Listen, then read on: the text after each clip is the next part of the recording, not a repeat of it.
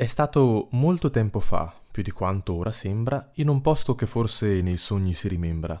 La storia che voi udire potrete si svolse nel mondo delle feste più liete. Vi sarete chiesti magari dove nascono le feste. Se così non è, direi che cominciare dovreste.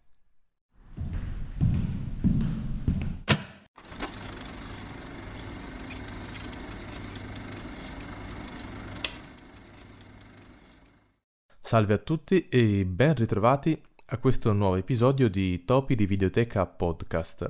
Anche oggi sarà un episodio tematico. Avete, come posso immaginare, già riconosciuto l'introduzione, anche perché è inutile farne mistero, dal titolo della puntata si capisce benissimo. Per cui quest'oggi tratterò di uh, Tim Burton's Nightmare Before Christmas. Ma non fatevi trarre in inganno, il film non è di Tim Burton, ma di Harry Selick, è un film d'animazione del 1993 e quindi ho deciso di portare questa, um, questa particolare pellicola soprattutto perché non ho una grandissima cultura degli horror. La cosa peculiare di questo film è che è stato realizzato in stop motion, cosa di cui parleremo più tardi. Allora, per chi non l'avesse visto, cosa che dubito, dal momento che è un film particolarmente famoso, faccio un rapido riassunto della trama. Jack è il re del campo delle zucche, il sogno più ardente di ogni strega, un mucchietto d'ossa molto famoso ma altrettanto triste, che è costretto in una solita routine. Dentro ha un vuoto e non capisce perché. Si sente giù e il regno non gli basta più, come dicono nelle canzoncine. È richiesto da tutti per la, la sua bravura nell'organizzare le feste di Halloween ed è oberato di lavoro. Ad un certo punto Jack, mm, guardandosi intorno, scopre un nuovo posto nel folto della foresta, che racchiude in sé tutte quante le grandi feste dell'anno. Pasqua, il giorno del ringraziamento e anche il Natale. Viene quindi trascinato da una forza misteriosa in una realtà alternativa. Si guarda quindi stupito intorno e attonito, e prova un calore che non ha mai provato in vita sua. Si chiede che cos'è la gioia e cos'è l'allegria, il profumo di biscotti e l'odore di felicità. Si trova nella città del Natale. Un mondo che non assomiglia affatto a quello in cui vive, e quindi decide di ritornare nella propria realtà per poterlo descrivere come un sogno magico ai suoi concittadini. Racconta di questa figura mitologica, Babbo Nachele, come di un mostro, anche se il Natale è un'altra cosa, e vuole soddisfare la sua curiosità a tal punto che si mette a studiare il fenomeno accuratamente per poi poterlo riprodurre nella propria cittadina. Coinvolge quindi tutti quanti gli abitanti di Halloween Town per cercare di organizzare il Natale in stile Halloween, quindi fraintendendolo completamente. Si mette pure in testa di sostituire Babbo Natale. Bene, Fatto questo piccolo riassunto, senza quindi andare a spiegare maggiormente la trama e il film, perché altrimenti ve lo racconterei, vi mh, mm, volevo parlare invece della quantità di sforzi e di impegno che è stato impiegato nella realizzazione di questo film, di questa opera. Allora, come dicevo da principio, è stata utilizzata la tecnica dello stop motion. Si prende una cosa, si scatta una foto, la si muove di pochissimo e si scatta una nuova foto. Si sommano poi le 24 foto insieme e si ha un, il, un secondo di movimento. Quindi in pratica questa cinepresa particolare impressiona un fotogramma alla volta. E sappiate che ho detto 24 fotogrammi non a caso perché l'immagine cinematografica richiede che siano 24.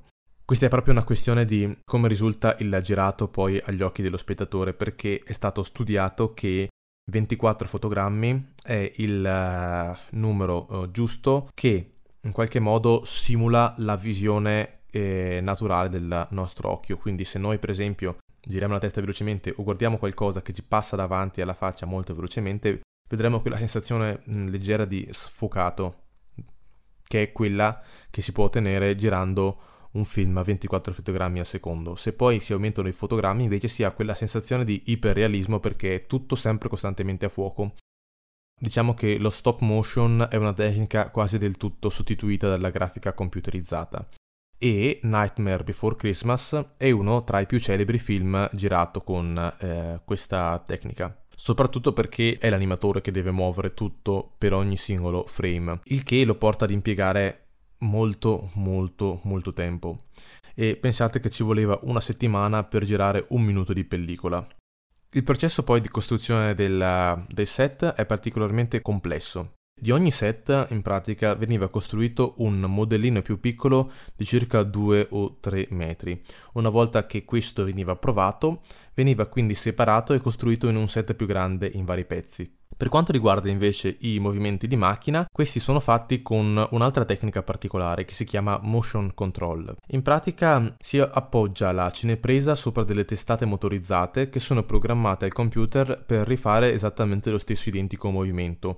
Quindi quando sovrapponi le foto l'una all'altra sono perfettamente appunto sovrapposte e non le devi sincare, in pratica sincronizzare tra di loro e far sì che l'inquadratura sia perfettamente centrata. E viene registrato quindi il punto iniziale della macchina da presa e il punto finale e di conseguenza il computer interpola tutte quante le posizioni che sono nel mezzo. Poi vengono quindi date istruzioni di quanti frame eh, deve essere eh, il movimento, in questo caso quindi 24, e la macchina era in grado di muoversi un frame alla volta.